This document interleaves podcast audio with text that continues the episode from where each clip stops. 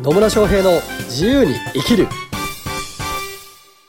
始まりました始まりましたイエーイ野村翔平ですマリリンです。今日も野村とマリリンがしっかり楽しく笑顔でね笑顔でお届けしています音だけなんで笑顔が届かないと思うんですけど、はいなんとなく雰囲気は笑顔だなっていうふうに感じてもらえるんじゃないかなと思いますはい、思います。はい。なんかね、マリリンですってね。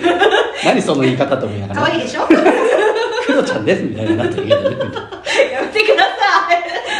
フォルム的には私の方がクロちゃんに近いんですけどね。そうですね。はい。まあそんな二人でお届けしていきますが、はい今日のテーマは、今日のテーマはですね、はい。何かと言いますと、何でしょう？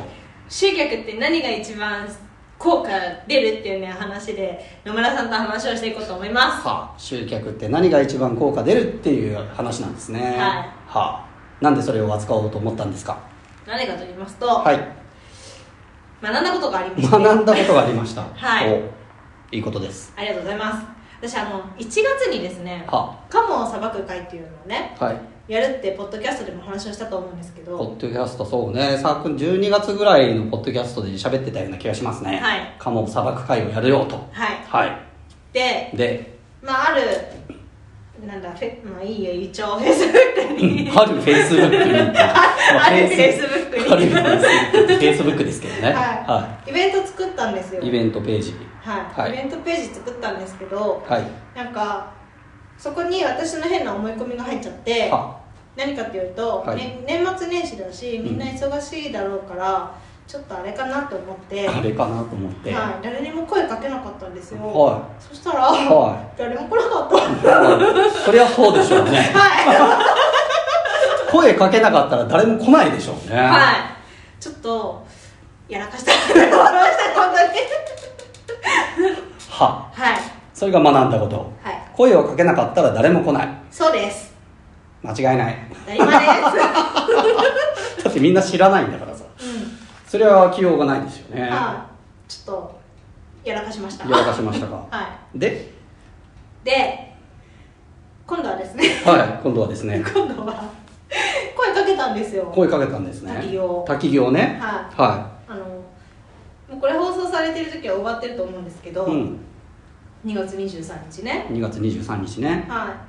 そしたら、はかけすぎちゃって。いかけすぎちゃって。かけすぎちゃってなんとなんかはい。40名ぐらい集まりまして、はちょっとやらかしたなあ、やらかしたな それがセミナーだったらよかったんですけどね。セミナーだったらよかったけど滝行だと。そう。まあちょっといろいろキャパとかもありますので。まあねいけなくはないでしょうけどね。まあちょっとやらかしたなって。はいまあ、ちょっとこれ収録してるのはねちょっとタイムラグあるんではい。あれですけどまあきっとみんな楽しく終わってるでしょう。終わってると思います、はい。ということで、集客、つまり集客で一番効果が出るのは何だとマリリンは思ったわけですか？一人一人に声をかける。はい、正解。はい。まあ正解っていうか、まあビジネスモデルとかね、うん。にもよったりはするんですけど、はい基本的にやっぱり一人一人声かけるっていうのは結構重要なポイントだったりはします。うそうですね。ん。なんかね、広告宣伝費めっちゃかけられるとかだったら、うできなくもないとは思います。うまあ、それこそね、もうテレビ CM をバンバン打つとかね、んうん。とある会社みたいにね。もういろいろできるんだったら、そこから集客とかできるかもしれないですし、まあ、フェイまあね、そこまで広告費かけなくても、Facebook 広告とか、まあ、いわゆる SNS を使った広告をね、は、比較的こうピンポイントのターゲット設定ができたりして、こう集客しやすいツールだったりはするので、まあ、そういうのを使って集客するっていうことももちろんできるとは思います。はいまあ、あるいはよくね集客集客言うてる人たちがこう SNS で集客しようみたいなのとかね YouTube だとかねうんブログだとかってね、やる人たちもいますし、まあ、インスタだとかもね、ありますしでそれでうまくいく人もいます。うん。でうまくいく人はすごいなと思います。尊敬。まあまめにやってるとかね、まあ、結構戦略的に動いてるっていうこともあるんですけどまあ大体こう SNS で集客できてますみたいな人たちのうーんだ大部分ともよ言えるかどうかわかんないですけど、うん。結構こうまめにね情報発信したりとかうん。もうしっかり動線考えたりとかしてね、うん。えーもう地道な活動をよくやられているとき較的効果は出やすいでしょうね。そうですね。野村さんが一番得意ではないですよね。コツコツやるとかね。はい。もうね興味ないですね。まあ一応私も Facebook とかね、はい。Twitter もちょろっとやってたりはするし、う YouTube も実はちょろっとあったりするんですけど、はい。まああんま更新してないですね。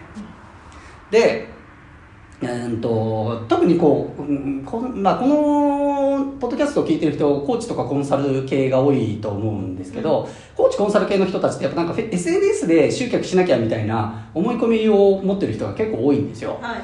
でさっきも言ったように SNS ももちろんえ活用すればいいです、うん。活用すればいいんだけど、うん。結構過度な期待を持って SNS いろいろ頑張ってみましたけど全然お客さん来ませんみたいな人も 結構多いです、多いですね、うん。確かに。うん。特により厳しくなってってるでしょうね、うん。まあ、なんでかっていうとみんな同じようなことやってるからです、うん、本当に。そうなんですよ。本当に。本当に、は SNS 上もいっぱいライバルいるしい、うん。YouTube とかもいっぱいライバルいる中で選ばれないといけなくなってくるので、まあねその情報発信のクオリティっていうのももちろんあるでしょうしあと数っていうのもあるかもしれないしうん。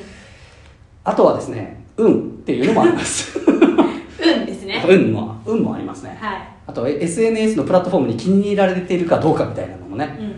うん。あの、まあ、ある意味運かもしれないですよね。そうですね。なのであんまり私は個人的にはクライアントさんにそういう SNS もちろんあのやれるものはやったらいいと思ってるからやることをおすすめはするんですけどね。あだったらこういう情報発信した方がいいですよとか、まあ、YouTube やれるんだったらやったらいいと思いますよっていう、うんまあ、ブログも書きゃいいと思いますよっていうふうには言うんだけど、はい。ただしあまり過度に期待しないようにっていうことは結構言います。そうですね。それやってみないと分かんないんですよ、うん。SNS うん。なのでうんやることはおすすめするんだけど最初から過度にそこに期待をしすぎると結構こけちゃうっていうことがよくあります。ありますね。うんなのでまあ数しっかり集めようと思ったら、まあ、それこそさっき言ったように広告宣伝費使えるんだったら、まあ、ある程度うんこれぐらいの金額広告費にこれぐらいの金額入れればこれぐらいの結果が出るっていうふうに分かってる人はまあ広げていけてますけど、まあ、そうじゃない人は結構 SNS で集客するっていうのはまあ厳しい時代にはなってきてるなっていうふうには思いますね。はい。はい、ですので結局何が大事かっていうとさっきマリリンが言ってくれたように、うん。もう知ってる人に直接声かける。っうんていうのが一番早いです。はい。早いですも早いです。う間違いなく早いです。間違いない。はい。あとは知ってる人から紹介してもらうとかね。はい。っていうのが早いです。早いんですよ。本当に。びっくりしちゃった。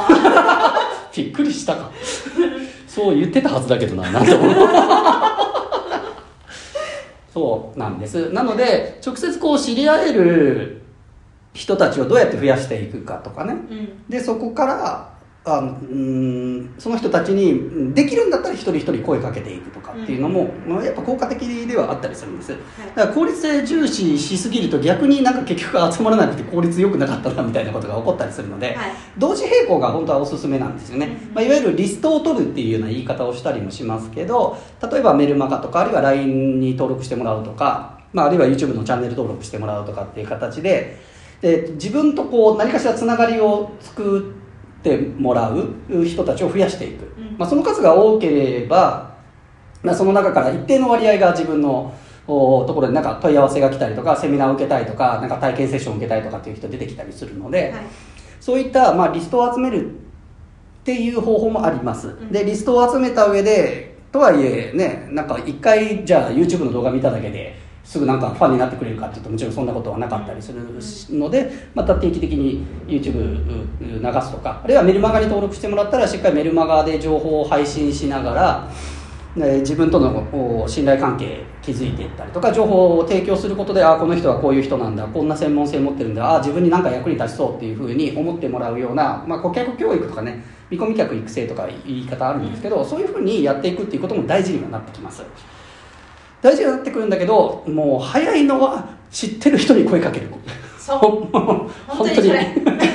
本当にそれ。本当にそれです、はい。なので私は結構コーチとかコンサル系のクライアントさん多いんで、まあ、最初にお勧めするのはやっぱそういうあなたのターゲット層になる人たちが集まるような場所に直接行ってくればっていうことはよく言いますよね、だから経営者と知り合いたいんだったら経営者が集まるような、まあ、それこそ交流会だったりとかなんかパーティーだったりとかっていうのに行けば名刺交換できるわけですよ。はいできます。できますよ、うん。その方が早いわけですよ。早いですね。はほん で名刺交換した上でじゃあ直接的に連絡、ね、名刺交換してたら直接連絡できるわけだから、うん。一人一人に声をかけていくっていうことをやった方が、まあ、結果として早いっていうのはあります。いはい。はい。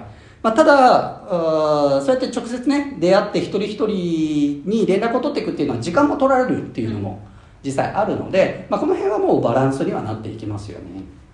だから本当直接知り合って一人一人声をかけるっていうことを、まあ、特に企業当初はお勧めするんですけど、はい。それとともにそういう仕組みですよね、まあ、SNS なり何なりを使った集客をあるある種自動化するような仕組みっていうのも、まあ、同時並行的に作っていくっていうことがおすすめではありますね。はい。はい。